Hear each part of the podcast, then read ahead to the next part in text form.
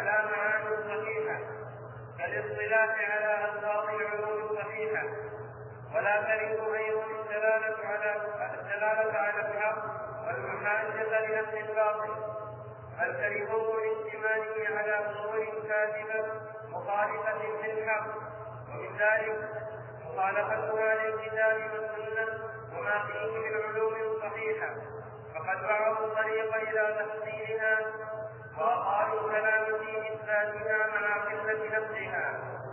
فهي لحم جبل قسم على رأس جبل معد لا سهم فيرتقى ولا سمير فينتقى. وأحسن ما عندهم فهو في القرآن أقل تقريرا وأحسن تفسيرا. فليس عندهم إلا التكلف والتطويل والتعقيد. كما قيل لولا التنافس في الدنيا لما وضعت التناظر إلى المغني ولا العبد يحللون بزعم منهم العقلاء وبالذي وضعوا زادت العقد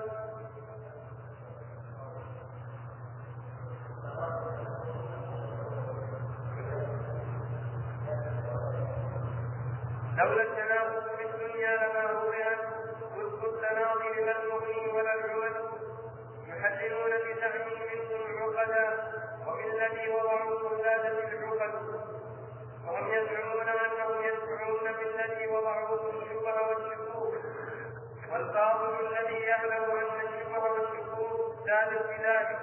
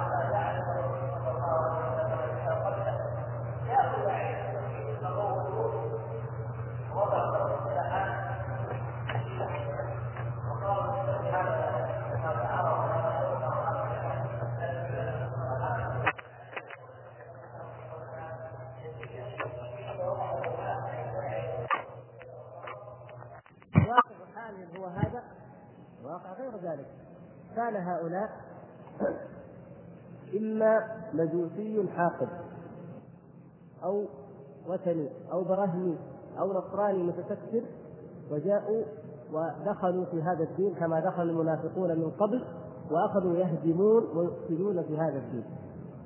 كما سبق أن قلنا أن مما أفسدوا به هذا الدين قولهم بأن القرآن مما أفسدوا به قولهم مثلا أن القرآن غير معجز وأن بامكان أي إنسان أن يأتي مثل القرآن إلا أن الله صرفهم عنه. وقد سبق هذا المبحث معنا في مبحث الكلام عن القرآن والخلق كما تذكرون. وقولهم كما قال النظام إن الخبر لا يقبل إلا إذا رواه جمع عن جمع عن جمع وأنكروا خبر الأحاد. ويريدون بذلك ماذا؟ يريدون هدم السنة. لأن إذا أشترطنا في أي حديث أن يرويه جمع عن جمع وهذا الجمع اختلفوا فيه حتى قيل عن بعضهم قال لابد أن يكون سبعين عن سبعين عن سبعين ما عندنا حديث إلا نادر قليل جدا. الذي يمكن يروي هذا العدد عن جيل من جيل إلى جيل. الهدف من هذا إبطال السنة. فأناس يهدفون إلى إبطال الكتاب والسنة. لا يمكن أن نصفهم أو نقر من يقول بأن غرضهم كان وضع أو عملهم إنما هو وضع اصطلاحات جديدة. لعلم التوحيد لتفهمه الأمة وتسير عليه. هذا لا يمكن. فإذا إذا نظرنا إلى واقع السلف الذين أنكروا على أهل هذا العلم نجدهم لا ينكرون على أي اصطلاحات في أي علم من العلوم ليست فيها بدعة وضلال. وكذلك إذا نظرنا إلى حال من أنكر عليهم السلف من أمثال هؤلاء ومن أمثال بسر ومن أمثال من جاء بعدهم من أصحاب الكلام في كعبد الجبار وأمثالهم إلى أن ألفت الكتب المعروفة لديكم آه، في كتب العقيدة التي تذم وتضع ابوابا في كل كتاب في ذم علم الكلام. إلى أن ألفت هذه الكتب ظهر أئمة البدع الكثير ومع ذلك لم يكن أحد من علماء السلف ينتقد هؤلاء لمجرد أن هناك اصطلاحات جديدة. وأيضا اذا نظرنا إلى حال الذين وضعوا علم الكلام إلى حال المتكلمين المشتغلين بهذا الفن لا نجدهم من علماء الإسلام الذين اشتغلوا به واهتموا به ولكنهم وضعوا اصطلاحات جديدة بهذا العلم كما وضع الفقهاء اصطلاحات فقهية وكما وضع النحاة وكما وضع المفسرون وكما وضع سائر علماء سائر العلوم. فإذا لم يكره السلف أيضا إيش؟ ولا كرهوا أيضا الدلالة على الحق، الدلالة الدلالة الدلالة ثلاثيه صح. لم يكرهوا الدلالة على الحق. يعني السلف نفسهم السلف الصالح لم يكرهوا الاستدلال على الحق والمناظرة. الشافعي رحمه الله صاحب هذه المقالات التي ذكرناها رد وناظر حقا الفرد أحد المعتزلة وقال له كفرت بالله العظيم على هذا الاعتقاد وناظر غيرهم من أهل البدع ونحن نقول الشافعي لماذا؟ ونحب نركز عليها أكثر لأن المعتزلة لا يخفى على أحد من المسلمين لا يخفى عليه أنهم خارجون عن الطريق المستقيم وعن السنة والجماعة لكن الذين اشتغلوا بعلم الكلام ممن ينتسبون إلى الإمام ابي الحسن الأشعري يقولون نحن علماء كلام أهل السنة والمعتزلة علماء كلام البدعة ونحن ندافع عن السنة ونحن غرضنا إثبات الحق وإثبات العقيدة الصحيحة والاستدلال للحق وهؤلاء ينتسبون وينتمون إلى من؟ إلى الإمام الشافعي في الأصل أكثر ما ينتسبون إليه من الأئمة هو الإمام الشافعي ولهذا نجد كتاب تبيين كذب المفتري فيما نسب إلى الإمام الأشعري، الكتاب المعروف الذي ألفه الحافظ مين؟ ابن عساكر. الحافظ ابن عساكر رحمه الله وقع هو أيضا في هذه الغلطة مع أنه أورد كتاب الإدانة نفس كتاب الإدانة للأشعري أورده ضمن كتابه قطعة كبيرة جدا منه ضمن الكتاب الذي يقول فيها ابن الحسن الأشعري أنه على في الأصول وفي الفروع في العقيدة وفي الاعتقاد على مذهب من؟ على ما كان عليه الإمام أحمد بن حنبل رحمه الله وعلى ما كان عليه السلف الصالح. وأثبت جميع الصفات وأثبت أن الإيمان قول وعمل وأثبت القدر كل شيء أثبته على منهج السلف. ومع ذلك هم متمسكون بما كان عليه من قبل. ابن عساكر مع أنه جاء بقطعة كبيرة جدا من الإدانة ضمن الكتاب هذا لكنه استدرك في ترجمة الأشعري ابتداء من صفحة 333 من الكتاب الذي حققه الكوثري. يقول فإن قيل إن غاية ما مدح به معنى كلامه إن غاية ما مدح به الأشعري ومن اتبعه أنه متكلم وقد ورد في ذم علم الكلام ما هو معلوم عند السلف. فكيف توفقون بين هذا وهذا؟ هو أورد الإشكال. وأراد أن يحله لكنه لم يستطع طبعا. جاء بالإشكال نقل عن الشافعي رحمه الله وعن غيره ما ذموا به الكلام وأهله.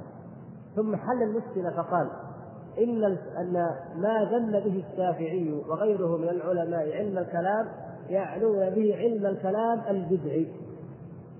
وأما ما اشتغل به الأشعري ومن اتبعه فإنهم فإنه علم الكلام السني. طيب هل هذا الكلام صحيح؟ ونظرنا ودققنا. أي علم كلام سني؟ أي هو ما دام علم كلام فهو مذموم ما دام منه علم كلام. إذا كان شيء من الحق فهو ليس علم كلام. استدل هو بأن الشافعي نفسه الذي أورد هذه هذا الذم لعلم الكلام نقد حفصا الكرب وناظر فلانا وناظر فلانا وجادل فلانا. وذكر بعض النصوص التي نقلها عن طريق الحافظ الخطيب البغدادي وغيره ذكرها بالسند أن الشافعي ناظر وجادل أهل البدع. ونحن كما قال الشارح لا يكره السلف الصالح ولا يمنعون الدلالة على الحق ولا المحاجة لأهل الباطل.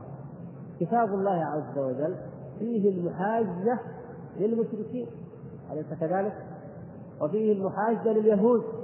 آيات كثيرة وسور وفيه المحاجة للمنافقين وفيه أيضا البيان أو نصح نقول أنه منهج في محاجة أو مجادلة أصحاب المعاصي الذين يغفلون عن الله عز وجل ويرتكبون ما حرم الله.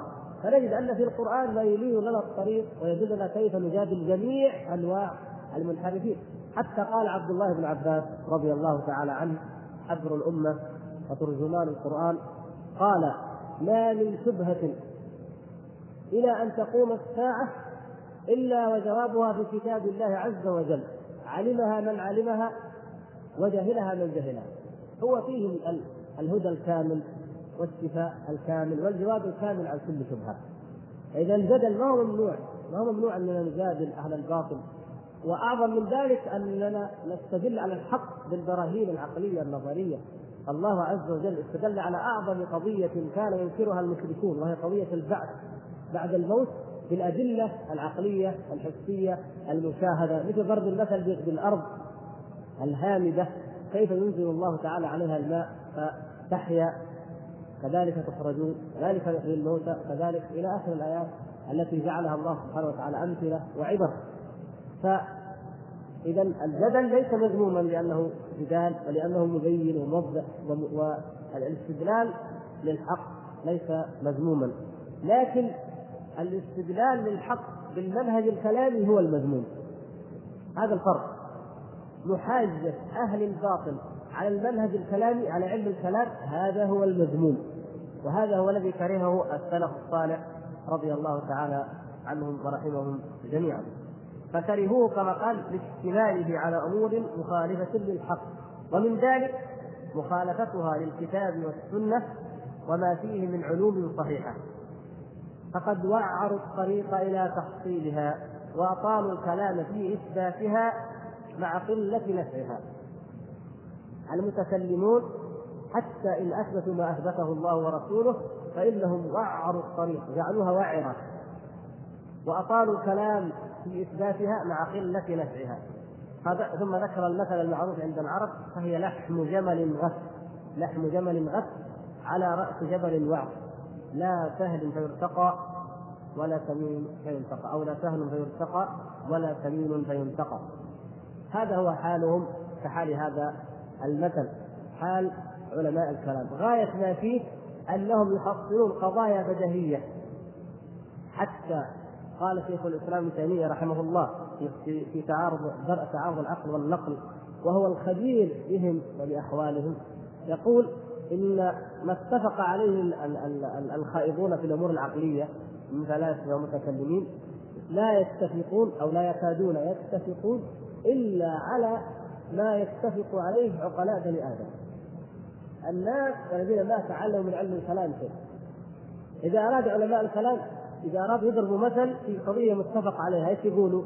قالوا كما أن الكل أكبر من الجزء. شوفوا هذا المثال اللي يجيبوه لأنه شيء يعني ما ما يناقش فيه أحد. الكل أكبر من الجزء من الجزء، طبعا ما دام جزء من الشيء فالشيء كله أكبر من جزئه. هذه ما تحتاج نقاش. فيجيبوا يجيبوا هذا المثال لأنه من كثر ما افلسوا بالقضايا البرهانية لم يبقى لديهم إلا الاستدلال بأمور أو على أمور لا ينكرها ولا يكابر فيها أحد من العقلاء حتى الذين لم يشغلوا أنفسهم بهذه العلوم أبدا. يقول وما وأحسن ما عندهم فهو في القرآن أصح تقريرا وأحسن تفسيرا فليس عندهم إلا التكلف والتطويل والتعقيد. هذا هو حال علماء الكلام إن أرادوا أن يثبتوا صفات الله عز وجل مثلا يريد أن يثبتوا صفة الإرادة مثلا. قالوا إذا نظرنا إلى الكون نجد أن فيه تخصيص. هذا طويل وهذا قصير وهذا غني وهذا فقير. يقولون بكلام لا يكاد يفهم. صفحات طويلة تخرج منها بيت بأن الخالق الذي خلق هذا البشر مريد. كونه مريدا بهذا البناء على هذه الأدلة. يعني يمكن هذه الأدلة تتعبك تكد ذهنك وفي الأخير أن الله مريد. طيب عندنا القرآن عندنا السنة. هذه قضية بديهية عند أي مسلم. أن الله سبحانه وتعالى يريد ويفعل ما يريد لكن ما لا يريدون هذا هذه الطريق يريدون الطرق العقلية كما يقولون. ولهذا قال هذا الشاعر الذي لم نعثر على على اسمه ولا على عصره لكنه قال هذين البيتين وهما في معناهما من أجود ما قيل. يقول لولا التنافس في الدنيا لما وضعت كتب التناظر لا المغني ولا العمد.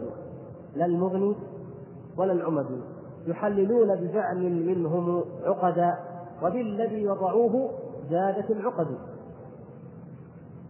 التنافس في الدنيا هو الذي أدى إلى أن توضع كتب التناظر وكتب المقالات. المغني والعمر ذكر أو ضرب مثالين. مثالين مشهورين المغني والعمر من الذي ألف المغني؟ المغني هذا ما المقصود به؟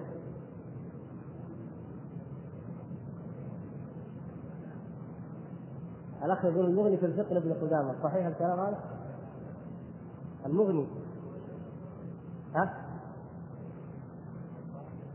أيوه الشيخ عبد الله يقول المغني هو كتاب المغني للقاضي عبد الجبار المعتزلي هذا القاضي الذي توفي سنة 415 ألفه وأكبر كتاب وأجمع كتاب من كتب المعتزلة. فهمت يا أخي المغني في الفقه هذا ابن قدامة من أئمة أهل السنة والجماعة؟ وهذا في الفقه هذا في العلوم النافعة. أما المغني في علم الكلام فهو هذا المغني هذا المعتزلي هو, هو الذي في علم الكلام وفي الضلال. المغني القاضي عبد الجبار كان أكبر المعتزلة وهو إمام المعتزلة المتأخرين. هو إمامهم الذي لم يظهر في المعتزلة بعده مثله وحتى قبله إنما النظام والعلاف كان في الابتداء وإنما هو كان أكبر الأئمة وأجمعهم. يعني الآن لو أراد انسان أن يعرف مذهب المعتزلة أكبر مصدر ومرجع له هو كتاب المغني وكتب مجلدات منها كتاب الأصول الخمسة شرح الأصول الخمسة التي هي مذهب المعتزلة. مطبوع محقق أيضا. المغني هذا لقب المستشرقون وأتباعهم وأدنابهم نقبوا عنه في جميع مكتبات العالم. وهو مكون من عشرين مجلد.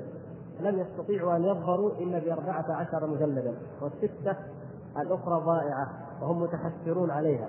ونرجو أن لا يجدوها هذه أربعة عشر جزءا مفرقة يعني منها في الأول ومنها في الوسط ومنها في الآخر. لو قرأتموه أو حاولتم أن تقرأوه لما وجدتم فيه إلا كما قال الشارح لحم جمل غث على رأس جبل الوعد. ما سهل فيرتقى ولا سمين فينتقى.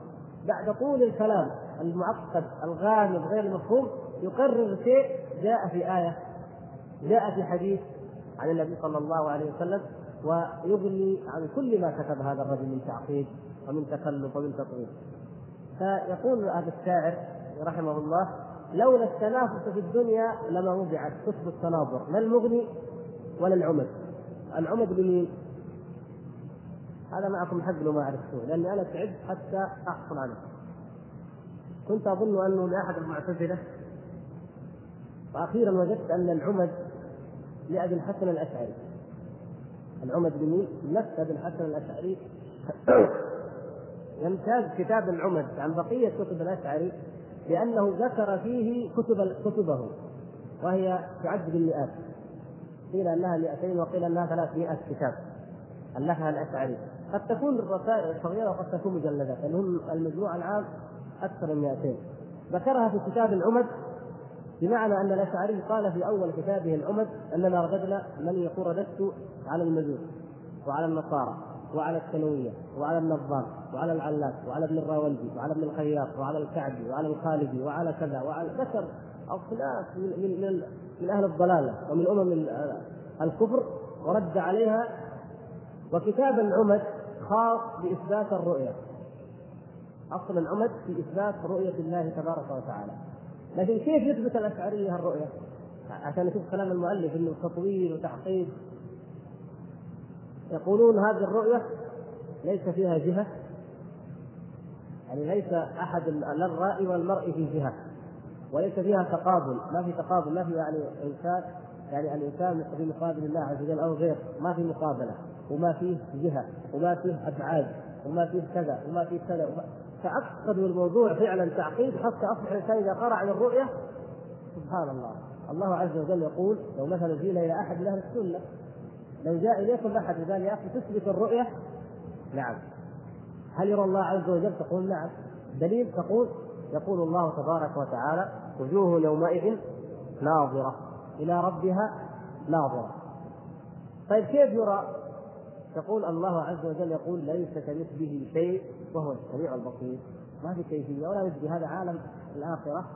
لا ندرك حقائق الجنة والنار ونعيمها فضلا عما يتعلق بالله عز وجل. انتهى جواب وخلاص. فهذا هذا هذه الخلاصة التي تأتي بآية أو بآيتين من كتاب الله عز وجل وتريحك عما عداها. هم يجوبوا يفلسفوا كيف النظر. وهل النظر لابد أن يكون من شعاع ينطلق من العين ويقع على المرء وإلا من من المرء يخرج وإلا البعد والجهة والمقابلة. كلام طويل طويل جدا. في الأخير يثبت الرؤية والرؤية لا تتفق مع ما جاء في الكتاب والسنة. وغاية ما فيها أننا دحضنا شبهات المعتزلة في انكار الرؤيه بحجج ربنا لو جاء في المعتزلة من هو أذكى لنقض هذه الحجج. لقال لا تتصور المقابلة إلا بجسمين متناظرين وكذا. وعندهم كلام طويل في هذا. اذا ما خرجنا بشيء. لكن إذا قلنا قال الله قال رسول الله الجمنا المخالف الجاما تاما وأثبتنا ما جاء في الكتاب والسنة. وكنا نحن على يقين وعلى ثقة من اننا ما قلدنا فلانا من الناس. الذي قد يرد عليه فلان.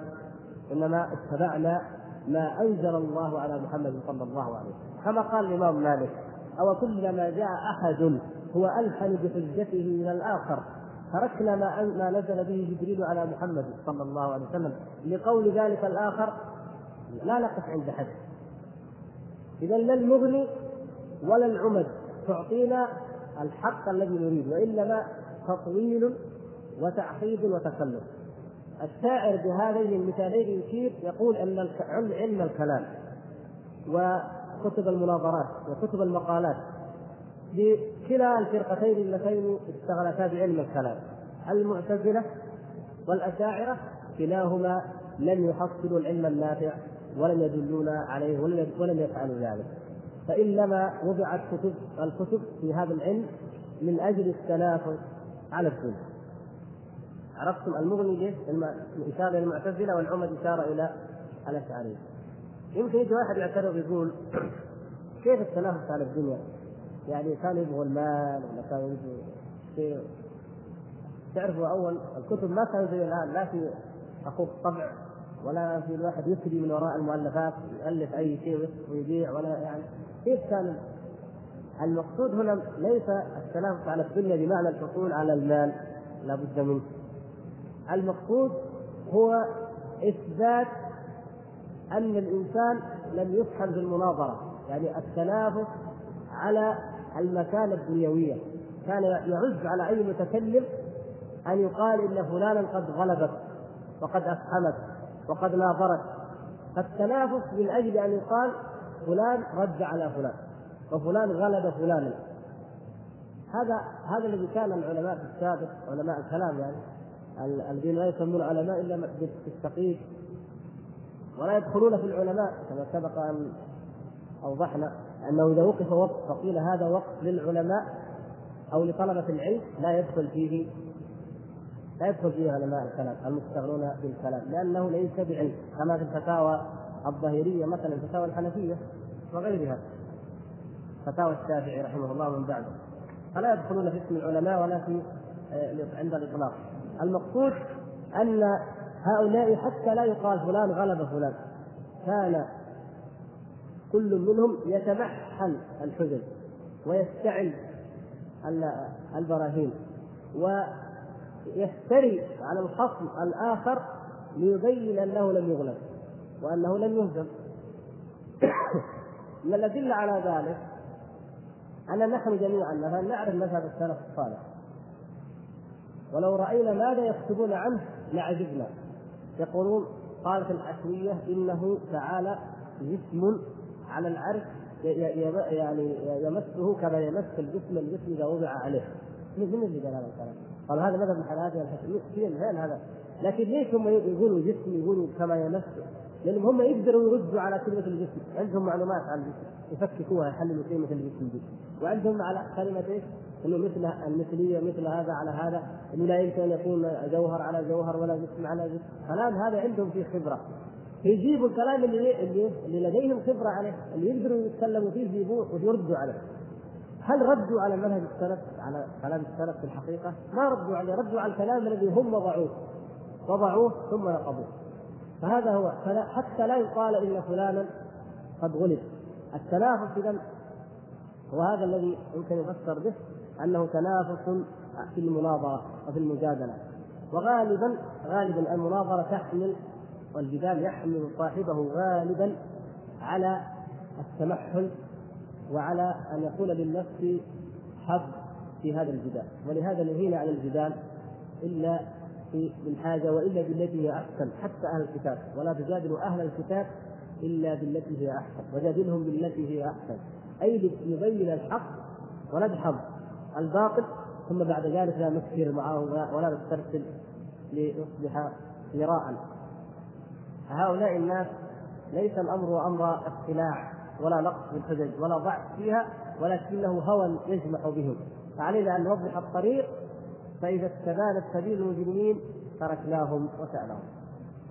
لو قارنا كما يقول الشاعر يقول يحللون بزعم منهم عقدا يقول نحن نحل العقد. يحللون بزعم منهم عقدا وبالذي وضعوه زادت العقد. مثلا في إثبات صفات الله عز وجل. نأخذ كتاب العقيدة الواسطية مثلا. شيخ الإسلام ابن تيمية رحمه الله يجيب الآيات يجيب الأحاديث. أي إنسان عنده فهم يستطيع أن يقرأ هذه الآيات وهذه الأحاديث. فيجد أن هذا منهج واضح في اثبات صفات الله عز وجل ولا شبهة لديه ولا شك ولله الحمد.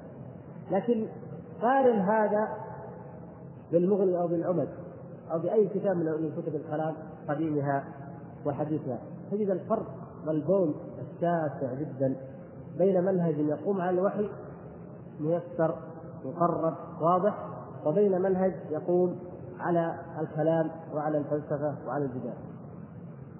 أعقد قضية هذه ستأتينا في آخر الكتاب إن شاء الله هي من أكثر القضايا اشكالا في في العقيدة مثل الصفات وربما تكون أكثر هي قضية إيه؟ القدر. القدر إذا سمعتم من يتكلم في القدر بمجرد الكلام العقلي والجعجعه العقلية قد تسمع حشوا كلاما كثيرا جدا كلاما طويلا إن كان مؤلفا فقد يكون مجلدات وإن كان كلاما فقد يكون ساعات أو محاضرات. من أجل الإثبات القدر. وانظروا وهذا هذه حقيقة معروفة واسألوا إن شئتم. اسألوا أي إنسان قرأ في في هذه الكتب التي كتبت على الطريقة الكلامية في القدر. بعد أن انتهى من الكتاب استفدت؟ والله يشك كثيرا ويحتار ويذهب يسأل العلماء. ويكون حاله اسوء بكثير من حاله قبل أن يقرأ عن القدر هو على العقيدة أو الفطرة السليمة. أو إذا سمع محاضرات من هذا النوع عن القدر كيف يكون حاله؟ تزداد لديه الشبهات. وبعدين يمكن يقول أنا ما كنت في فلان وإلا أنا مخطئ ولا هو ما بطرح يرتبك ذهنه ويذهب يبحث. عند هذا المتكلم وعند غيره وتستمر العملية ويضيع في دوامة وقد لا يخرج منها والعياذ بالله. القدح في قلبه شبهات لا لا تحل ابدا. نسأل الله السلامة والعافية. إذا كان على المنهج وعلى الطريقة الكلامية. لكن انظروا منهج السلف الصالح كمثال في أي كتاب من الكتب. مثلا القدر هذا كما تعلمون كما سيأتي إن شاء الله يمكن نثبت كل القدر كل آه، موضوعات القدر من أولها إلى آخرها بعدة آيات بعدة أحاديث. ولا يبقى بعد ذلك شبهة ابدا. مثلا نقول مراتب القدر الأربعة كما تعلمون. نثبتها نثبت العلم لله عز وجل. علم الله أن الله علم ما كان وما سيكون. انحلت مشكلة. الإمام أحمد رحمه الله يقول ناظر القدرية بالعلم. اختصر علينا الطريق. الإمام أحمد رحمه الله خبرة سلفية سنية في مناظرة أهل البدع. يختصر الطريق. يقول ناظر القدرية بالعلم. قولوا لهم هل الله يعلم ما سنفعل من خير أو شر وما سيقع إلى أن تقوم الساعة؟ فإن أقروا به خصموا إن أقروا به خصمتموهم وغلبتموهم. وإن أنكروه كفروا. يعني فلا يقعد يبحث. علاقة فعل العبد بفعل الرب وتأثير والتأثير والكسب والكلام هذا نمسك الطريق من أوله. يؤمن بأن الله يعلم ما كان وما سيكون إلى قيام الساعة وعلم أن هذا سيطيعه وأن هذا سيعطيه وأن أيوه قال نؤمن بذلك. خلاص. انتهت. حكم حينئذ. فيقال له من علم ذلك؟ أليس هو الذي خلقه؟ وهو أليس هو الذي أوجده؟ أليس مبنيا على العلم وعلى العلم هذا مقتضاه الحكمة والعدل والرحمة؟ انتهت مشكلة القدر. نبدأ. ننهي المشكلة. وإن قال انكر والعياذ بالله ينكر علم الله. كفر. لأنه أنكر ما هو معلوم من كتاب الله وعند جميع المسلمين بالضرورة. إيش المرتبة الثانية جعل مرتبة العلم من مراتب القدر. مرتبة إيش؟ قبل الخلق. الكتابة. أن الله كتب ذلك. أن الله كتب مقادير كل شيء. كما سبق أن تكلمنا عند موضوع حوادث الأول لها أو موضوع أول المخلوقات. كتب الله عز وجل كل شيء قبل أن يخلق السماوات والأرض بخمسين ألف سنة. يعني أول ما خلق الله القلم فقال له اكتب. فكتب مقادير كل شيء قبل أن يخلق السماوات والأرض بخمسين ألف سنة. هذا الحديث الصحيح المعروف. كتب الله عز وجل ما كان وما سيكون وكل شيء أحصيناه في امام مبين. كل شيء في هذا الكتاب في اللوح المحفوظ. كتب الله كل شيء. كل ما يكون من خير أو شر من مصيبة من طاعة من معصية من كل شيء مكتوب في هذا الكتاب. إذا نقول لمن يشكك في القدر تؤمن بالمرتبه الثانية أن الله كتب أيوه نعم. ما يقدر ينكر هذا لأنه لو أنكر برضه يأتي ما جاءه في العلم. بعد ذلك نثبت إيش؟ المرتبه الثالثه وهي قبل الخلق هي إيش؟ المشيئة. أن لله تعالى مشيئة ولا لا؟ له مشيئة. المرتبه الثالثه المشيئة. نثبت أن لله عز وجل مشيئة وأنه يفعل ما يشاء سبحانه وتعالى. وناتي بالآيات وما تشاءون إلا أن يشاء الله. ولكن الله يفعل ما يريد. ولو شاء ربك ما فعلوه. ولو شاء ربك لآمن الأرض كلهم جميعا. مثلا آيات كثيرة في إثبات المشيئة. أثبتنا المشيئة جبنا الأحاديث في ذلك. المرتبة الرابعة مرتبة الخلق. أمر علمه الله وكتبه وشاءه. إيش العجيب إنه يخلقه في الإنسان. في شيء عجيب ما في خلقه. فخلق هذا الفعل إن كان طاعة وإن كان معصية. في دليل أن الله خلقكم وما إنها صحيحة وأنه لا مشاحه الاصطلاح وأنكم سميتوه تركيب نحن نثبته لله عز وجل بمعنى أن نثبت أنه تبارك وتعالى له صفات تليق بجلاله كما أخبر عن ذلك في كتابه وفي سنة رسوله صلى الله عليه وسلم. فالاسم لا يغير الحقيقة. لو اللبن جاء واحد جاب خمر وقال أي تفضلوا اشربوا لبن. اشربوا جزئي والعياذ بالله كما يسميه بعض المجرمين. هذا يغير من حقيقة الشيء ما يغير شيء الحرام حرام. لو جاب ماء وقال اشربوا هذا؟ والعياذ بالله خمر مثلا. ما يغير من حقيقة الماء شيء هو ماء.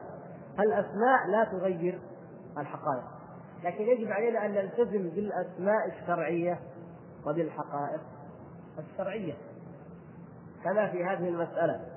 الإنسان إذا شرب الخمر وسماها بغير اسمها ينطبق عليه ما قاله النبي صلى الله عليه وسلم. يشربون الخمر يسمونها بغير اسمها أيا كان اسم الخمر. كحول لذيذ بيرة أنواع كثيرة جدا جدا يعني مصطلحاتهم.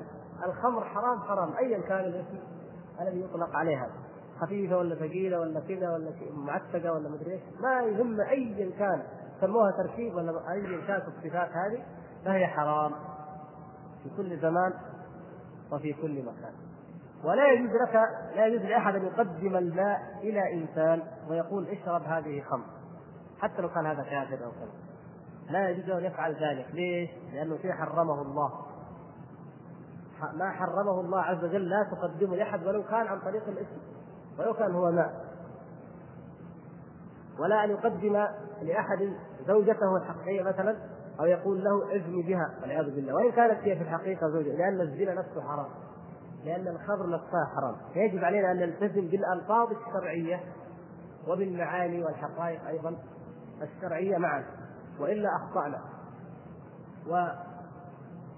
وتسمية الخمر بغير اسمها أو أو إهداؤها بل قال العلماء التسمية لو واحد يسمي الله عند شرب الخمر يصبح كافرا نسأل الله العافية. كيف يعني؟ يعني الأشياء تتغير بما يضعه الإنسان عليها من صفة. واحد فاتح محل ربا.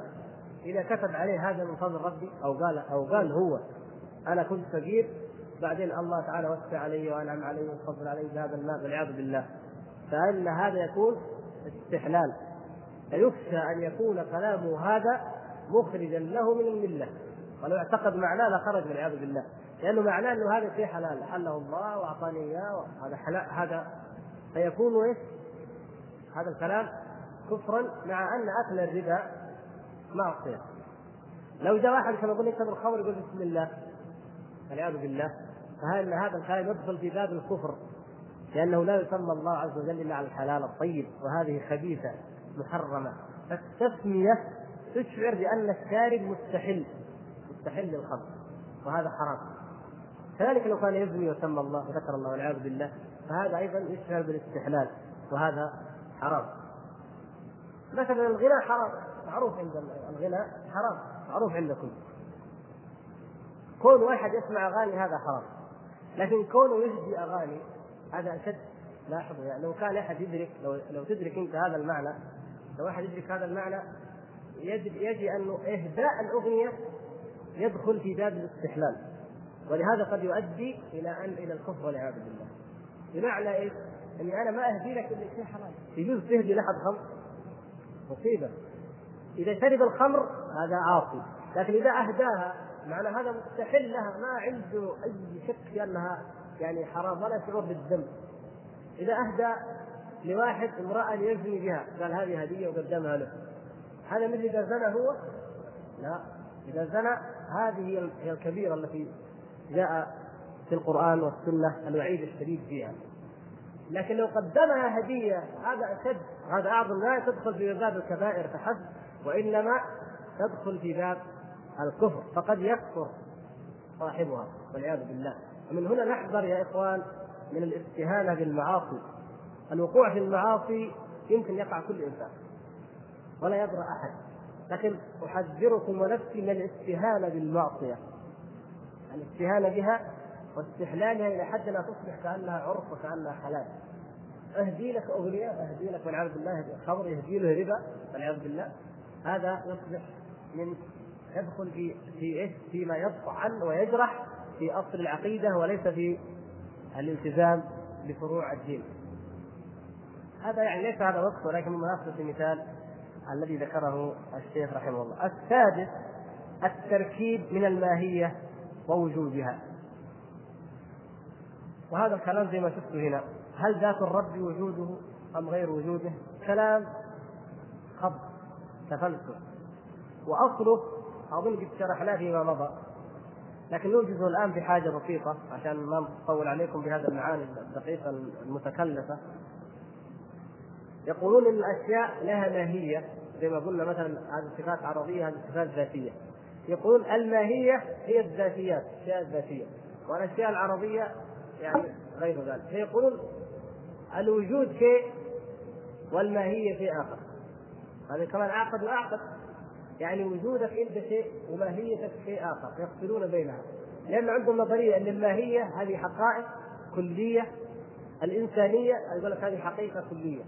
هي الماهيه وجود زيد وعمر وفلان وفلان هذا احاد للماهيه الكلام يا إخوان في هذه والله تتعجبون من كثرة ما الف في هذه القضية من مجلدات ومن صفحات. مع الأسف ضاع عمر الأمة الإسلامية في كثير من العصور وضاعت الطاقات الضخمة في بحث مثل هذه القضية بالذات الماهية والوجود وعلاقتها.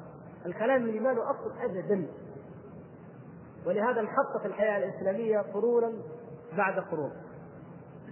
ولما الغرب نبذوا هذا الكلام كله وأخذوا بالقضايا التجريبية على كفرهم وعلى إلحادهم أخذوا يجربوا في المواد الحية.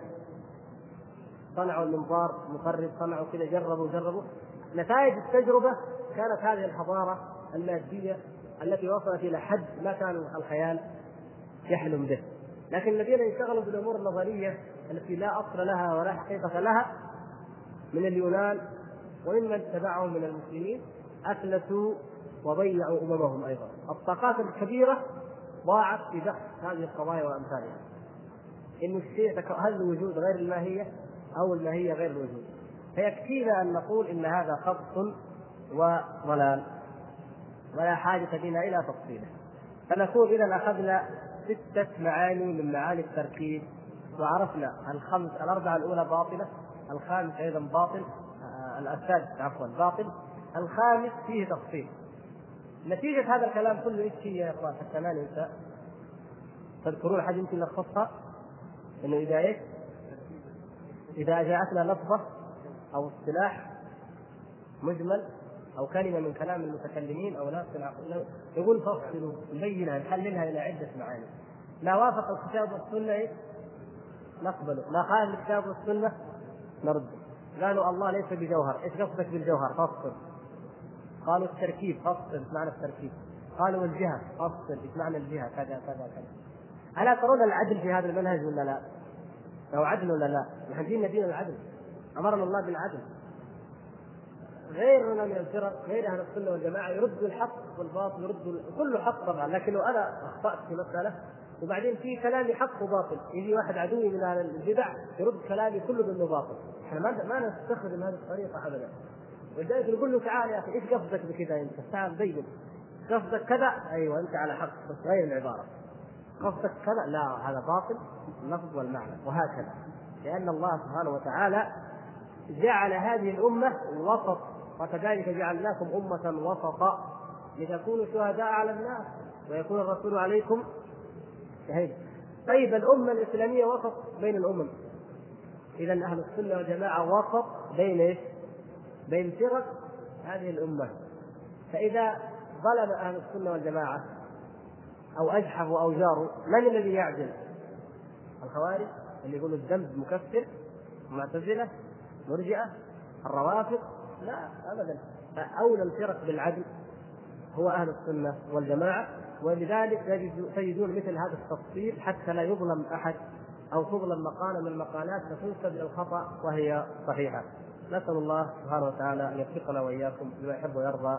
إنه سميع مجيب. إن شاء الله في الدرس القادم نتكلم عن علم الكلام وما ورد فيه من الذم. اكمالا لذلك. بعد الصلاة إن شاء الله نجيب على ما تفضلتم به من الأسئلة حول الموضوع. وصلى الله على نبينا محمد وعلى آله وصحبه وسلم. الأسئلة نبدأ بما يتعلق بالموضوع. أخ يقول ما حكم استخدام بعض اصطلاحات أهل الكلام للدلالة أو شرح بعض الظواهر الطبيعية فنجد في الفيزياء تعريف خاص بالجسم وآخر للمادة وكذلك في الطب وغيره من العلوم الحديثة. أرجو أيها الإخوة أننا دائما لا نخلط بين القضايا يكون لدينا فهم. وكم وقعت من أخطاء أو نسبت أخطاء نتيجة سوء في الفهم. فالكلام الذي كنا نتحدث فيه هو كما لاحظتم ما يتعلق بصفات الله عز وجل. ما نجيب الجسم ولا الجوهر ولا العرض ولا هذه الأشياء فيما يتعلق بصفات الله عز وجل. لكن في علم آخر من علوم الدنيا لا لنا دخل في هذا. يعني الفيزياء أو الطبيعة يحبوا يعرفوا الجسم بأي تعريف ما لنا دخل في هذا. ليس هذا هو الذي نقول إنه حرام. هذه علوم يقال فيها خطأ أو صواب والذي يقول ذلك هم المختصون في هذا الفن أو في أهل هذا العلم. فما لم يكن في هذه العلوم أو في هذه الأسماء ما يتعارض مع شيء مما جاء في كتاب الله وسنة رسوله صلى الله عليه وسلم فنحن لا شأن لنا به. فتعريف المادة عند أصحاب الفيزياء كل استخدام كلمة المادة أو الجسم أو الجوهر أو ايا كان هذا لا شأن لنا به نحن ولا يمس ذلك أمر ديننا من بعيد ولا قريب. مثل ما قلنا في الأول أن الاصطلاحات الحادثة إذا كانت لعلم أو فن حادث لا شأن لنا بها ولا اعتراض عليها. أما إذا كانت إذا قيل إنه علم الكلام يعني اصطلاح حادث مع أنه منافي للكتاب والسنة فهذا لا يقر عليه أهله.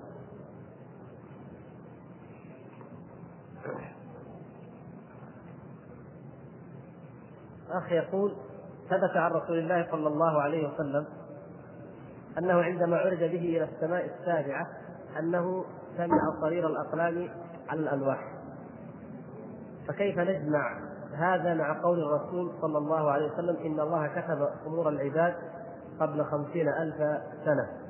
فإني فهمت من هذا أنه عندما كتب يعني طبعا قبل أن يخلق السماوات والأرض بخمسين ألف سنة كتب كل شيء. آه، فإني فهمت من هذا أنه عندما كتب الله أن القلم انتهى عمله. فهل هذا صحيح؟ الأقلام ليست قلما واحدا. القلم الذي هو أول ما خلقه الله أمره أن يكتب والذي قيل إنه أول المخلوقات. هذا غير القلم الذي الأقلام التي يكتب بها الملائكة ما يشاء الله سبحانه وتعالى أن يكتبوا من الأعمال. الله تعالى يقول نون والقلم وما يسطرون وفسرت بأنها ما تسطره الملائكة من الكتابة. وفسر قوله تعالى إنا كنا نستنسخ ما كنتم تعملون لأن الملائكة تنقل ما يعمله العباد من اللوح المحفوظ مباشرة. فإذا القلم الذي كتب ما في اللوح قبل أن يخلق الله عز وجل السماوات والأرض بخمسين ألف سنة هذا قلم آخر كتابة أخرى. وأما أن الملائكة تنقل أو تستنسخ أو تسطر غير ذلك من الكتابة فهذا أمر آخر. هذا شيء آخر. كما نعلم أن الملائكة تكتب ما يفعله العبد. فإذا فعل انتظر الملك. فإن تاب واستغفر وإلا كتبها عليه سيئة. إذا في كتابات أخرى وفي أقلام أخرى. كما سمعه النبي صلى الله عليه وسلم هو صغير. الأقلام هي أقلام الملائكة. والله تعالى أعلم ويعلم ماذا كانت تكتب وماذا تنقل أو تستنسخ ولكن هذا غير القلم الذي قد كتب والذي قد انتهى أمره والذي قال فيه النبي صلى الله عليه وسلم رفعت الأقلام وجفت الصحف بمعنى أن أمره قد انتهى ولا مجال فيه للتغيير كما قال عز وجل يمحو الله ما يشاء ويثبت وعنده أم الكتاب فأم الكتاب قد كتبت فلا تغيير فيها ولا تبديل ولا نسخ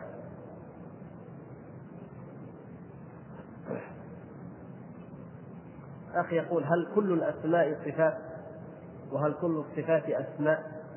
ثم ما معنى هذه الأسماء؟ الله الرحمن الرحيم الملك. وكيف علينا أن نفهمها ونعمل على تحقيقها؟ كل واحد منكم إن شاء الله ممكن يجيب على هذا السؤال إن سأله الأخ هل كل الأسماء صفات وكل الصفات أسماء؟ لا. الأسماء غير الصفات. الأسماء غير الصفات. كيف ذلك؟ نقول الرحمن هذا اسم من أسماء الله تعالى. الصفة هي الرحمة. الصفة هي الرحمة. الحكيم هذا اسم من أسماء الله. ما هي الصفة التي تثبتها لله؟ الحكيم. العليم صفة اسم من أسماء الله. ما هي الصفة؟ العلم. القدير اسم. ما هي الصفة؟ القدرة. وهكذا. الملك زي ما قال الاخ الملك إيش؟ اسم ما هي الصفة؟ الملك له الملك وهكذا فالاسماء كما تعلمون وهذا قد سبق معنا لا بأس أن نعيده أسماء الله سبحانه وتعالى لها ثلاث دلالات هي تدل على ذات الله سبحانه وتعالى إيش؟ بالمطابقه يعني بمعنى إيش؟ إنه لو نقول الرحمن دلالة الرحمن على ذات الله سبحانه وتعالى بالمطابقة. يعني كما نقول الله أو الرحمن. قل ادعوا الله أو ادعوا الرحمن أيا ما تدعو فله الأسماء الحسنى فالرحمن بمعنى الله عز وجل في مطابقة نفس المطابقة في الدلالة على على الله تبارك وتعالى. فلفظ الجلالة والرحمن الرحيم الحكيم العزيز كلها. من حيث دلالتها على على ذات الله عز وجل مثل لفظ الجلالة الذي هو الله الذي هو أعرف المعارف وعلم الأعلام. وتدل على الصفة بالتضمن على الصفة التي تدل على التي هي التي تشتق منها بالتضمن. يعني مثلا الرحمن يتضمن الرحمة. إثبات الرحمة. يتضمن صفة الرحمة. العليم للعلم. الحكيم للحكمة. القدير للقدرة. إلى غير ذلك من من الصفات. ويدل على باقي الصفات باللزوم باللزوم مثلا إذا قلنا القدير من أسماء الله تعالى القدير. هل اسم القدير يدل على أن الله تعالى حي؟ نعم أليس كذلك؟ لازم ذلك. أليس كذلك؟ لازم كونه قدير أنه حي سبحانه وتعالى. فكونه موجود جميع الأسماء تدل على أنه موجود طبعا. باللازم يلزم من ذلك. لأنها أسماء لذات أو لشيء موجود. إذا تدل على على الذات بالمطابقة على الصفة المشتقة منها بدلالة التضمن على غيرها من الصفات بدلالة الالتزام. أو دلالة اللزوم فليس الأسماء صفات ولا الصفات. أسماء نجد مثلا المعتزلة أثبتوا الأسماء وأنكروا الصفات. سميع بلا سمع بصير بلا بصر كما هجاهم الشاعر بذلك يقول يزعم أنهم يقولون سميع بلا سمع بصير بلا بسط حكيم بلا حكمة إلى آخر ذلك. فجعلوا الأسماء كلها عبارة عن إيش؟ عن مترادفات في الدلالة الحمد لله. الله مترادفات في الدلالة على الذات. يعني يقول زي ما إحنا سمينا هذا محمد أو علي أو عبد الله مترادفة في الدلالة على اسم شخص واحد.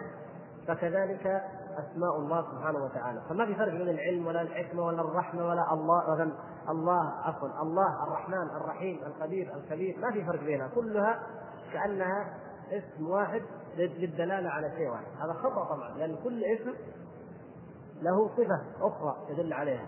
فهم يريدون نفي الصفات وإثبات الأسماء على أنها مجرد مترادفات تدل على الحقيقة. أهل السنة والجماعة يثبتون الأسماء ويثبتون الصفات. يقولون حكيم ويقولون له حكمة أو عليم وله علم كما قلتم وأجبتم. ما معنى هذه الأسماء؟ الله. معرفة معاني الأسماء عموما قد تكون من باب التعريف اللغوي أو من باب يعني إيضاح عندما يمر عليك في كتاب معين. مثلا أول ما تبدأ الكتب بسم الله الرحمن الرحيم يعرفه باسم يعرفه يعرفها يقول الله يقول لك اشتقاقه الرحمن كذا. المقصود إيش؟ إنه هذه من باب يعني علم يذكر أو للتعريف حتى لا يقال إن الإنسان قصر في شرح هذا العلم أو في ما أشبه ذلك. لكن في حقيقة الأمر أوضح شيء أوضح شيء أوضح الأسماء أسماء الله عز وجل وصفات الله سبحانه وتعالى. وبالذات مثل هذه الأشياء التي سأل عنها الأخ. فهي أوضح وأجلى وأشهر من أن تعرف. ولهذا لما جاءوا قالوا ما هو أعرف المعارف؟ قال النحويون أظنه في بويه نفسه قال أعرف المعارف الله. كلمة الله عز وجل هي أعرف المعارف لأنه يعرفها كل إنسان. الله سبحانه وتعالى هذه الكلمة لما يقول الله هذا اللفظ لفظ الجلالة هو أعرف الاسماء أو أشهر الأسماء أسماء الله سبحانه وتعالى وهو الذي لا يمكن أن يسمى ولم يسمى به أحد من قبل، هل تعلم له سميا؟ يعني لا يمكن ولا ولا يقع ولا يحصل أن يسمى أحد الله ابدا. لأنه هذا الاسم خاص به سبحانه وتعالى. وكذلك يلحق به من جهة الشرع اسم الرحمن. فلا يجوز أن يسمى أحد. الرحمن. مثلا العزيز ولا الحكيم ولا العليم ممكن يوصف إنسان يسمى. لكن الرحمن أيضا تلحق باسم الجلال أنه لا يمكن أن يسمى بها أحد. وهما أشهر الأسماء هذان الاسمين ولهذا انظروا إلى سورة الفاتحة. اشتملت سورة الفاتحة على أعرف وأهم واصول الأسماء التي سمى بها الله سبحانه وتعالى. الحمد لله. هذا أول شيء الله سبحانه وتعالى. رب العالمين الربوبية. لأن العالمين جميعا المؤمن منهم والكافر مقر بالربوبية بالخلق من الله الذي خلق ورزق وأعطى وأحيا. فالحمد لله الألوهية وإثبات الثناء لله عز وجل. رب العالمين إثبات إيش؟ توحيد الربوبية. الرحمن الرحيم هذا زي ما قلنا الرحمن بعد اسم لفظ الجلالة في في من حيث دلالته الواضحة على الله. سبحانه وتعالى على ذات الله تبارك وتعالى. الرحمن الرحيم. فهذه الثلاثة لأن صفة الرحمن تتضمن من المعاني العظيمة ما يشمل أو يدل على كثير من الصفات الأخرى. تتفرع عن هذا الوصف وعن ثبوت هذا الوصف هذا الاسم لله سبحانه وتعالى. فهذا والله سبحانه كلمة الله لفظ جلالة معروفة الرحمن كذلك. الرحمن من حيث الاشتقاق اللغوي نقول الله مشتق من أله يأله والوله. الوله هو شدة التعلق شدة التعلق.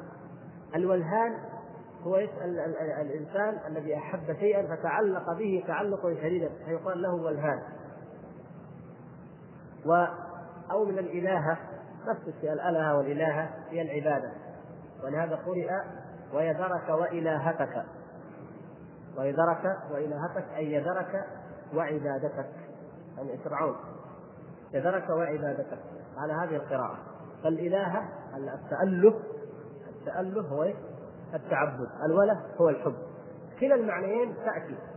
الله سبحانه وتعالى هو المعبود حقا وحده وكذلك هو المحبوب غاية الحب. كيف المحبوب غاية الحب؟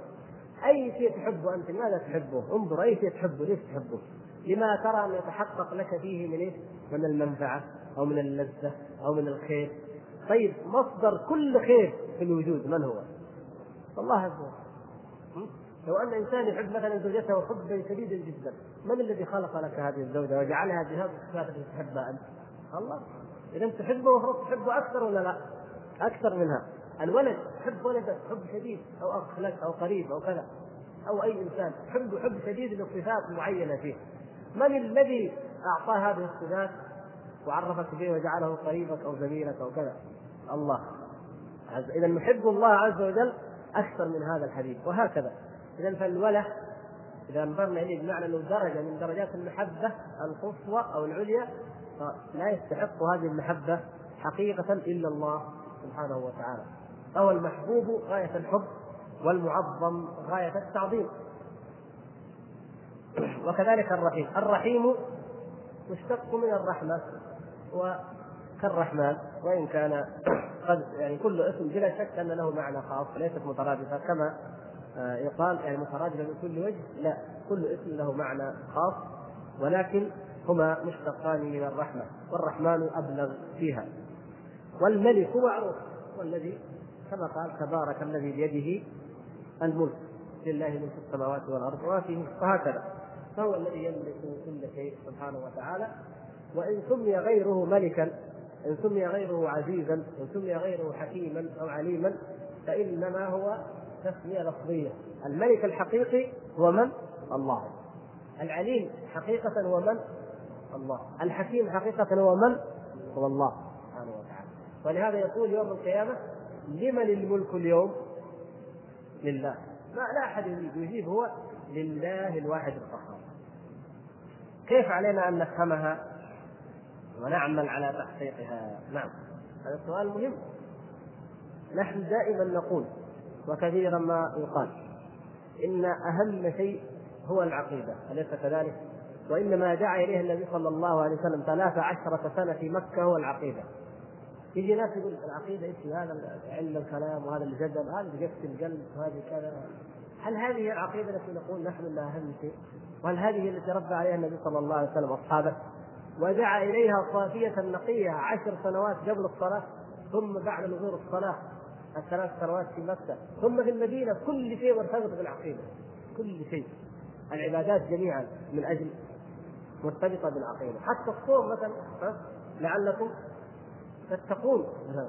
كل شيء مرتبط بالعقيدة. هذا هو هذه هي العقيدة التي نريد.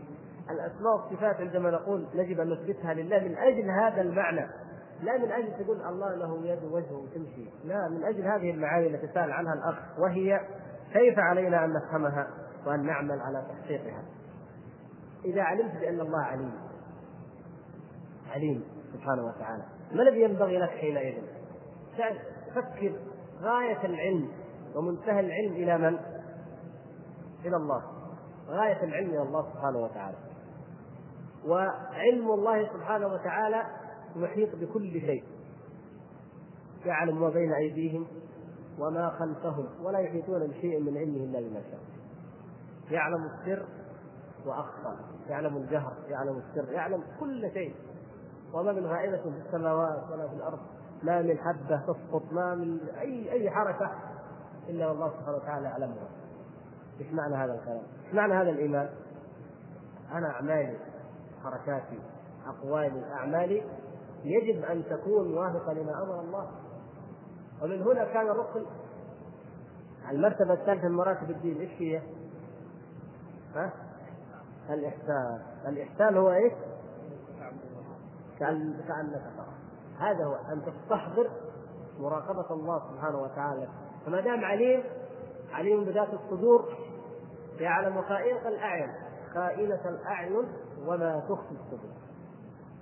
كيف تكون أعمالنا اذا إذا علمنا أنه كذلك سبحانه وتعالى؟ خائنة الأعين يعني الإنسان إذا سرق إذا زنى إذا بطش هذا فعل ظاهر لكن أدق الأفعال الجسدية هي خائنة الأعين. يكون واحد جنبك ما يدري انك انك طلعت في واحد ناس بعيد أو في أي شيء أقرب الناس إليك ما يقدر يعني يمكن ما يشوفك ما يقدر يميز. هو إنت نظرت والا مجرد ان عينك نفسك كذا طبيعي ما في شيء. لأنه من دقة هذه الحركات أدق الحركات الجسدية يعلمها الله سبحانه وتعالى. يعلم خائنة الأعين. وما تخفي الصدور. ما يشمل الآن عندي سر الآن في قلبي سر مثلا يعلمه الله عز وجل. فيه أخفى من السر. في سر يعني لا, لا سيطرأ فيما بعد سيأتي بعد أعوام مثلا للإنسان إذا عاش. يكون في سر برضه يعلمه الله. في سر ما يقول الإنسان خاطرة تخطر على قلبه ولا يقولها لأحد ولا تبقى في نفسه أبدا يعلمها الله شيء عجيب يعني علم الله عز وجل ما معنى ذلك؟ ما مقتضى ذلك؟ ما دلالة ذلك هذا العلم؟ أن تعلم أنه مطلع عليك رقيب يحاسبك على هذه سوف يحاسبك على هذه الأفعال ويوم القيامة يدليك إليه ويكلمك ليس بينك وبينه ترجمان ويقررك على ما فعلت إذا كيف يكون أثر هذا الشيء في نفسك؟ الصحابة رضي الله تعالى عنهم لما آمنوا بهذه الأسماء حقيقة وعرفوا معناها حقيقة كانت أحوالهم كما تعلمون. كانت أمورهم كما تعلمون. يعلم أن الله عليم أن الله مطلع أن الله رقيب.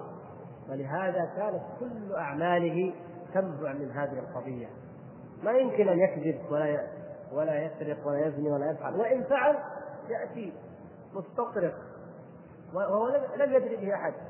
الأعرابي الذي حديث حديث عهد ما يدرك كثير من أمور الدين كان يأتي النبي صلى الله عليه وسلم ليبين له مثل الذي أتى أهله في نهار رمضان اذا يصيح للنبي صلى الله عليه وسلم.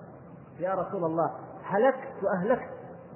طيب ما حد درى عنك أنت وزوجتك في البيت يمكن حتى الأطفال لا طبعا ما شافوا ما دروا يأتي النبي صلى الله عليه وسلم يقول هلكت وأهلكت. كأنه قال أنا وقعت في النار ليش؟ لأنه يستشعر أن الله سبحانه وتعالى مطلع ورقيب عليه. إيمان كبار الصحابة كيف بالنسبة لمثل هذا الأعرابي؟ هؤلاء مثل هذا العمل ما يعملونه. ما هم معصومين لكن لأن نفوسهم ارتقت وسمت وعلت حتى أصبحوا يترفعون عما يغضب الله عز وجل. فإذا عرض لهم عارض بحكم البشرية والطبع سرعان تذكروا فإذا هم مبصرون والذين إذا فعلوا فاحشة أو ظلموا أنفسهم هذا يقع إذا يقع لكن ما الحل؟ ذكروا الله فاستغفروا لذنوبهم ومن يغفر الذنوب إلا الله ولم يصروا على ما فعلوا وهم يعلمون. يؤمن بأن الله هو الرازق. ما شاء الله المسلمين اليوم كلنا كل واحد يقول لك يا الله الرازق. لو تختلف مع العامل ولا مع صاحب البقالة على ريال ولا عشرة قال يا أخي الله الرازق ما صح والله كلام يعني ما شاء الله كل المسلمين يعرفون هذا. لكن هل لها في واقعنا في حياتنا مدلول فعلا؟ الذي مثلا يأكل راتبة من الربا ويقول لي الله الرازق. هذا مؤمن بأن الله هو الرازق فعلا. لو كنت تؤمن بذلك ما أترك الربا. وأترك الربا يقول أخي ما أقدر من فين اعيش عيالي؟ إذا ما آمنت بأن الله الرازق أعتقدت أن الرازق هو هذا العمل الربوي والعياذ بالله مثلا. أين الإيمان؟ بان الله هو الرازق؟ إذا إذا رأى الإنسان ما يغضبه أو منكر يغضب الله عز وجل. يا أخي ليش ما كلمت؟ قال يا أخي أنا لو كلمت المدير إما يأخر تربيتي إما يسوي لي مشكلة ما أقدر اكلم فيترك المنكر وفي امكانه أن يكون ناس بالأسلوب الطيب. هذا حرام. ليش؟ خوفا على الدرجة ولا الموقف وإلا الترقية أو ما أشبه ذلك. هذا يؤمن بأن الله رازق حقيقة فين هذا الإيمان؟ الصحابة رضي الله تعالى عنهم كان الرجل يهاجر في سبيل الله سبحانه وتعالى ويترك أهله وماله. ابدا يتركها. بل يشترى يشتري نفسه بها. ومن الناس من يشري نفسه ابتغاء مرضات الله. يا صهيب قالوا ما ينفقك إلا بزبالك كل اللي في مكة. خذوا كل ما في مكة. وفكوا يهاجر إلى الله ورسوله. وهذا اشترى نفسه شراء بهذا المال. ما في شيء. ليش؟ يثق أن الله هو الرازق. ما بال بذلك. ما كان الأبناء والأضياع تعيقهم عن الجهاد في سبيل الله عز وجل. يخرجون للجهاد في سبيل الله ولا يبالون. الله هو الرازق. والله هو الحافظ. والله هو الراحم. أرحم الراحمين. سبحانه وتعالى. اذا كان ايمانهم بالأسماء والصفات له دلاله له أثر. لكن انظروا نحن كيف. كم من, الأشياء التي نؤمن بها؟ نظريا لكن ليس لها دلالة حقيقية في أعمالنا. هذا بمناسبة السؤال الأخ جزاه الله خيرا كيف علينا أن نفهم أو نحقق هذه هذا الفهم؟ يجب أن نحقق فهمنا لأسماء الله تعالى وصفاته بالتفكر في معانيها وفي دلالاتها. لما نقرأ أنه رحمن رحيم نتفكر برحمة الله وسعتها وكيف أنها تشملنا على ما فينا من ذنوب؟ أمم الكفر التي تجاهر الله عز وجل بالمعاصي ليل نهار الزنا علنا الخمر علنا الكفر علنا كيف يرزقهم سبحانه وتعالى؟ كيف يطعمهم؟ هذا رحمة الله. انظروا كيف. واستدراج نعم ولهم نهاية نعم لكن انظر إلى سعة رحمته إلى كرمه. لو أنه جل شأنه لا يطعم إلا من آمن بالله واليوم الآخر كما قال ذلك لإبراهيم كما قال إبراهيم عليه السلام. قال ومن كفر فمن يرزق الكفار؟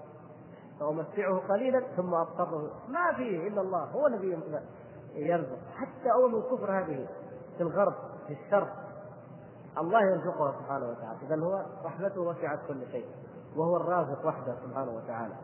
وكذلك لما ينظر إلى أنه شديد العقاب وأنه يحاسب وأنه مطلع على الأحوال كل هذه لها آثار يجب أن تتحقق في واقع النفس.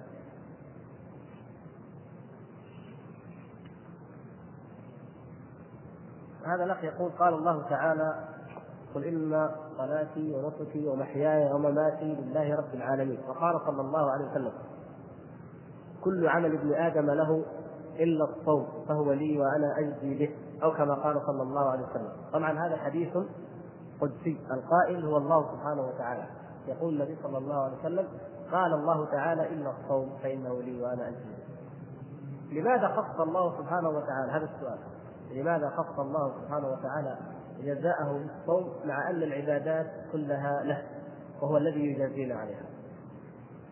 في جوابين على هذا السؤال. جواب عام نقوله في كل قضية وجواب خاص. الجواب العام أنه لا يسأل عما يفعل وهم يسألون.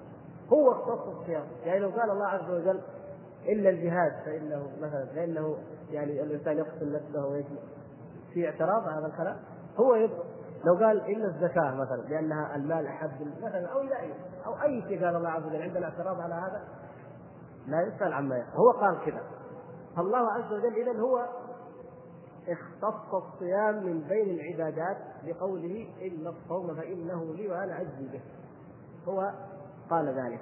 ولو شاء لاختص ما سواه. سبحانه وتعالى. فلا نسأل لماذا؟ هذا الجواب العام في أي قضية حقيقي يقول لك يا أخي ليس الله تعالى سوى كذا؟ والله يا أخي ما أدري. لا يسأل عما يفعل. سبحانه وتعالى. ما أنا أنا عبد مخلوق. ما أملك فيه أنا وإياك وكل بشر إلا أن نقول له الحمد. له الحمد في الأولى والآخرة. على كل أمر. ابدا. على كل فعل له الحمد. ابدا.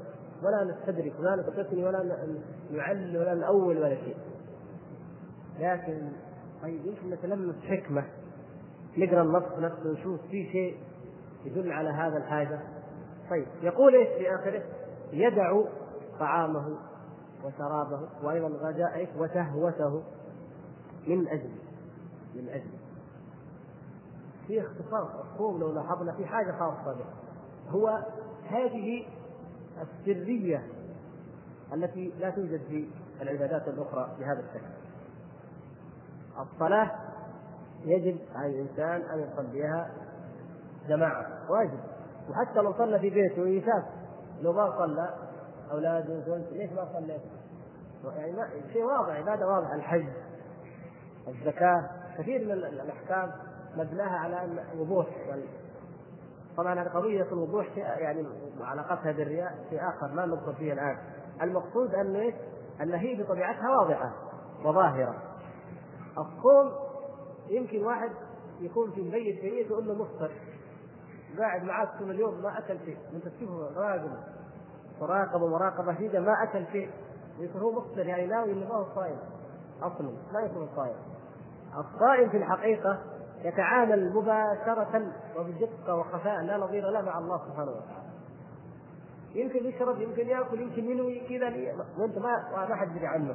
ف يعني نظرا لذلك في نوع من الاختصاص كما قال العلماء في قول الله تبارك وتعالى فلا تعلم نفس ما أخفي لهم من قرة أعين طيب انظروا ما قبلها شوف إيش ليش في معنى هنا في الآية دي ولا لا؟ إيش الآية الآية اللي قبلها؟ تتجافى جنوبهم عن المضاجع يدعون ربهم طيب يعني إيش؟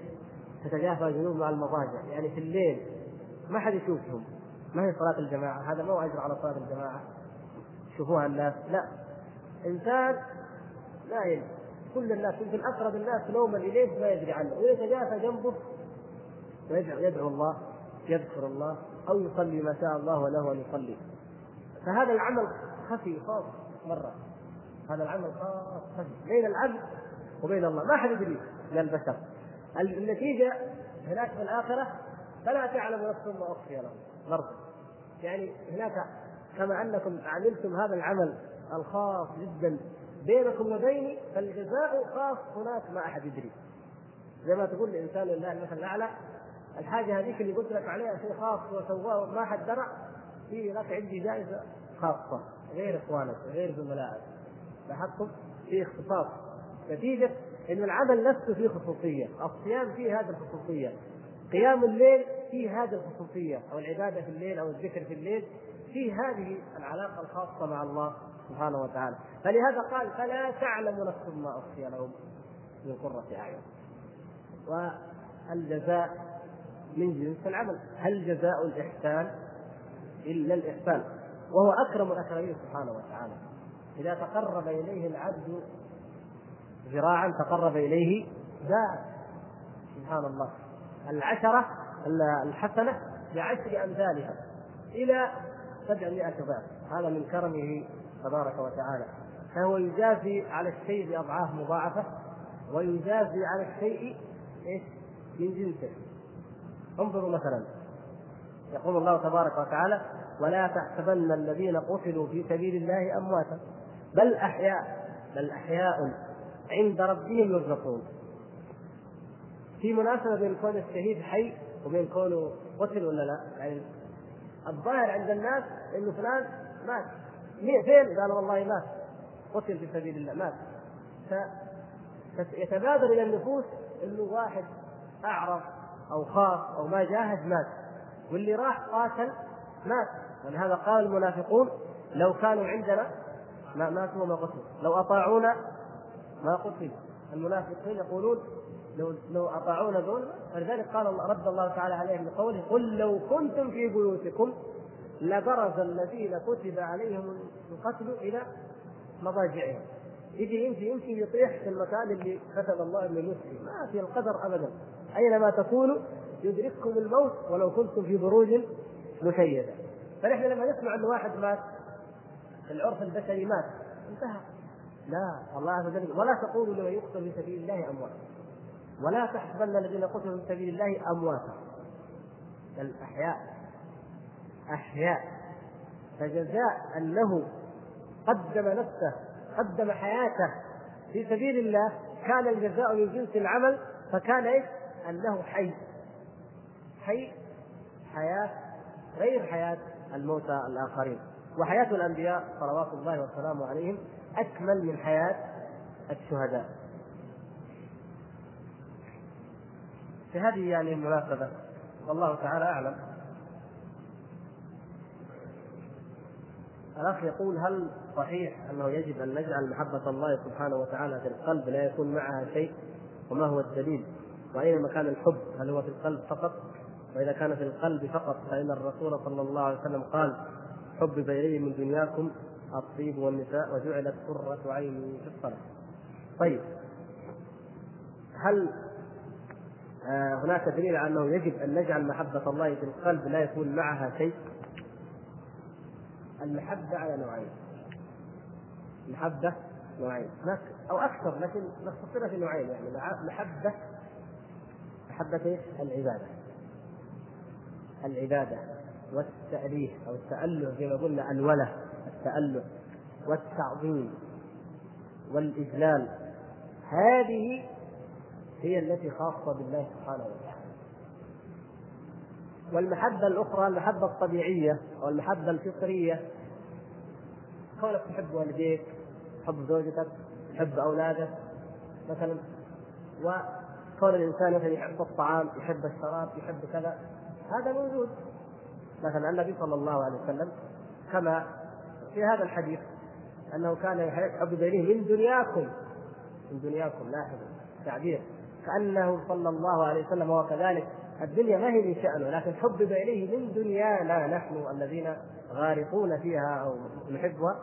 أي الطيب والنساء. هذا أحب شيء. وكان يحب صلى الله عليه وسلم مثلا الحلوى والعسل. مثلا كان صلى الله عليه وسلم يحب نساءه أليس كذلك؟ وأحبهن إليه عائشة. كان يحب أصحابه وأحبهم إليه أبوها كما في الحديث الصحيح. أحب الناس إلى رسول الله صلى الله عليه وسلم من النساء عائشة ومن الرجال أبوها. إذا النبي صلى الله عليه وسلم الذي لا يتصور أبدا ولم يقع منه أن يشرك أبدا كان يحب هذه الأمور. لئن أشركت ولقد أوحي إليك وإلى الذين من قبلك لئن أشركت ليحبطن عملك. ولا تكونن من الخاسرين. فلا يمكن أن يشرك النبي صلى الله عليه وسلم أبدا. إذا كيف يحب هذه مع محبة الله؟ وهل هناك أحد أحب الله تعالى كمحمد صلى الله عليه وسلم؟ لا هما خليلان.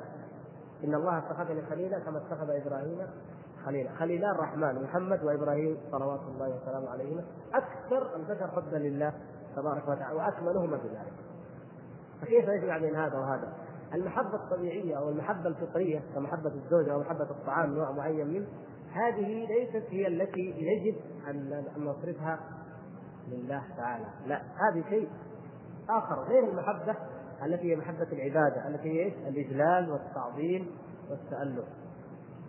هذه المحبة محبة العبادة نقول هل يجب على كل إنسان أن تكون فعلا هذه المحبة عنده بحيث أن يكون الله ورسوله أحب إليه مما سواهما وجوبا عينيا على كل إنسان في الحقيقة أن الذي يجب على كل إنسان هو إيش؟ هو قدر منها بمعنى أننا لو قلنا أن ما نقص عن المحبة العليا الكاملة شرك في المحبة لكان أكثر المسلمين مشركين يعني من الذي يحقق هذه الدرجة؟ هذه المحبة مثلها مثل إيش؟ الإخلاص. هل الناس سوى في الإخلاص؟ اليقين الصدق الرجاء الخوف. هذه أيضا المحبة مثلها؟ فهناك قدر يجب أن يكون عند كل مؤمن. خوف من الله عز وجل ورجاء في الله ومحبة في الله وتتفاوت الدرجات فيما بعد. فمن كان الله ورسوله أحب إليه مما سواهما. هذا استكمل الدرجة العليا من الإيمان. إذا كان تخلقه شائبة معينة يعني في حب العبادة يعني مثلا يؤثر الراحة على طاعة الله يتكاسل عن بعض الفرائض عن بعض الواجبات عن بعض السنن.